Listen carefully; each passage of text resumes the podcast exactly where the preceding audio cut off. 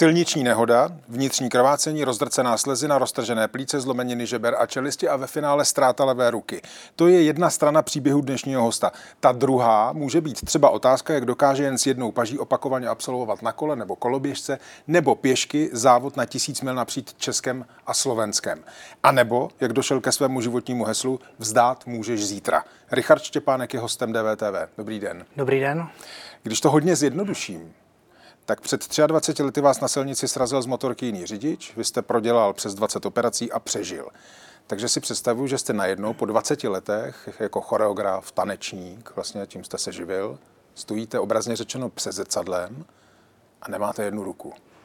Díky čemu jste tohleto zvládnul? No tak já si myslím, že jako většinou věcí, které nějak zvládám, je vždycky si stanovit cíl. Stanovím si cíl a za tím cílem jdu. No pokud máte cíl, tak němu cestu najdete. Problém je, když lidi hledají na cestě cíl. Co jste měl tehdy za cíl? No tak eh, první, co mě napadlo v nemocnici, co si obleču. Protože jsem přečil v elastickém oblečení, tak jsem vyvíjel oblečení. O to pak vznikla celá kolekce. No a potom jsem měl cíl vrátit se na pódia znovu. Mm-hmm. Vrátit se znovu na pódia a znovu prostě žít ten svůj život. Vy jste se vlastně i po tom uh, komplikovaném úrazu ještě 12 let vlastně pohyboval v oblasti jako tance, pódií, choreografie a tak dále. To se dá? No, dá se to, ale na rovinu eh, všem říkám, že už to není ono v tom, že nemáte dvě ruce.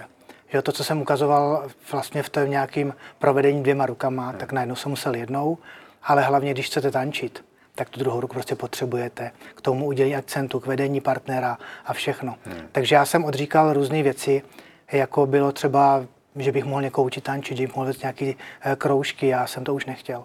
Člověk má vidět, kde je jeho místo a tam se zařadit a já jsem to místo našel úplně někde jinde, ale zase jsem pracoval s lidma, což bylo krásný. Těsně před rozhovorem se stala taková zvláštní věc, protože já jsem vám říkal, tamhle se posaďte na levou židli a vy jste automaticky zamířil k té pravé, kde teď sedím já a říkal jste, že jste jako, jako cvičitel nebo instruktor aerobiku, že to vlastně máte zrcadlově. To znamená, Jasně. že vy ale i s tímhle handicapem teď vlastně se pohybujete v oblasti tance a, a cvičení. Já jsem v podstatě od lidí nikdy odešel. Já ty lidi vyučuju dál trošku jiným způsobem, ale kdy všude narážím na něco, udělej tohle, ukáž tohle, vytvoř choreografii, udělej divadlo. A já dělám v podstatě tyhle ty věci pořád, aniž by to byl můj záměr.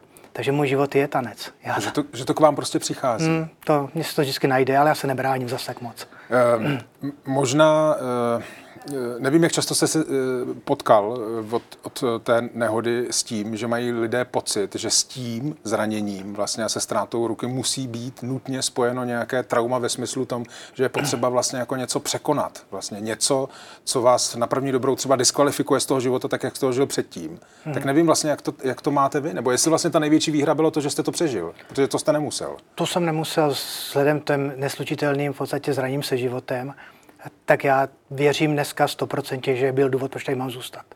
A teď bylo jenom potřeba ten důvod uchopit a najít to správný, co máte. Ale trvalo to ještě dlouho, než jsem to pochopil. To nebylo, že jsem se zranil, pak jsem se probudil, byl jsem jiný, vůbec ne. Byl jsem pořád stejný, byl jsem to já, se všema kladema a záporama. Takže si nebudu hrát na něco, že jsem byl najednou někdo úplně jiný a skvělý. Ne, byl jsem obyčejný člověk, ale našel jsem jednu důležitou věc, že člověk musí situaci přijmout a pochopit. Když už pochopíte, co se stalo a přijmete, tak překročíte tu první vlnu toho rozbouřeného oceánu a pak už se plave dobře. Takže tohle to byla ta důležitá věc a já takhle učím v podstatě všechny lidi, s kterými se potkám po úrazech. Je spousta lidí, kteří eh, se s tím nedokážou vyrovnat mm-hmm. a než to pochopí, tak uplyne určitý čas. Já jsem dostal dar, to není, že bych byl já taková hvězda. Dostal jsem dar v tom, že jsem to prostě přijal a nebylo čas ztrácet čas. Je potřeba jít dál. No a od toho se začalo všechno vyvíjet. A díky tomu, jak jsem pracoval a začal jsem v podstatě všechno dělat, tak si to začali všímat jiní lidi a mě to začalo ukazovat cestu. Aha, oni se diví, proč, jak to, to zvládáš a říkají, kdyby to věděl ten a ten. No a už jsem byl na té cestě, kam jsem patřil. Vy říkáte, že jste dostal dár. Hmm. Mnoho jiných lidí by si řeklo, no já jsem získal handicap, se kterým život musí být úplně zásadně komplikovanější. no, já to... asi jste tohle už párkrát slyšel, ale... Ne, ne, ne, já se tomu usmívám proto, že v podstatě vždycky říkám, víte, eh, já, protože pracuji s dětma třeba v dětských domově, mm-hmm. v pastácích a s různýma lidma i jednotlivcama, teď říkám, víte, já jsem žil na vysoké vlně. Já jsem si žil skvělý život, možná jsem někoho, kdo by ho takový chtěl žít.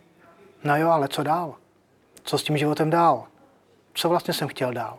Já jsem, ten život neměl smysl. To zní to zdivně, jako já to chápu. Tak jsem musel dostat tuhle tu lekci. Tady Daniela Drtinová. Chci vám poděkovat, že posloucháte naše rozhovory. Jestli chcete slyšet celý podcast, najdete ho na webu dvtv.cz, kde nás můžete i podpořit a stát se členy DVTV Extra.